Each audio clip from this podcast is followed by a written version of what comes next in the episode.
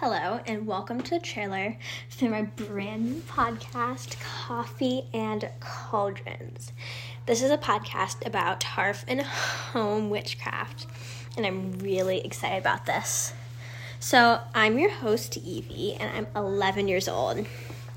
And I have been scouring the internet for years, trying to find a podcast made for kids about witchcraft, and I couldn't find one. So I thought maybe I could make my own.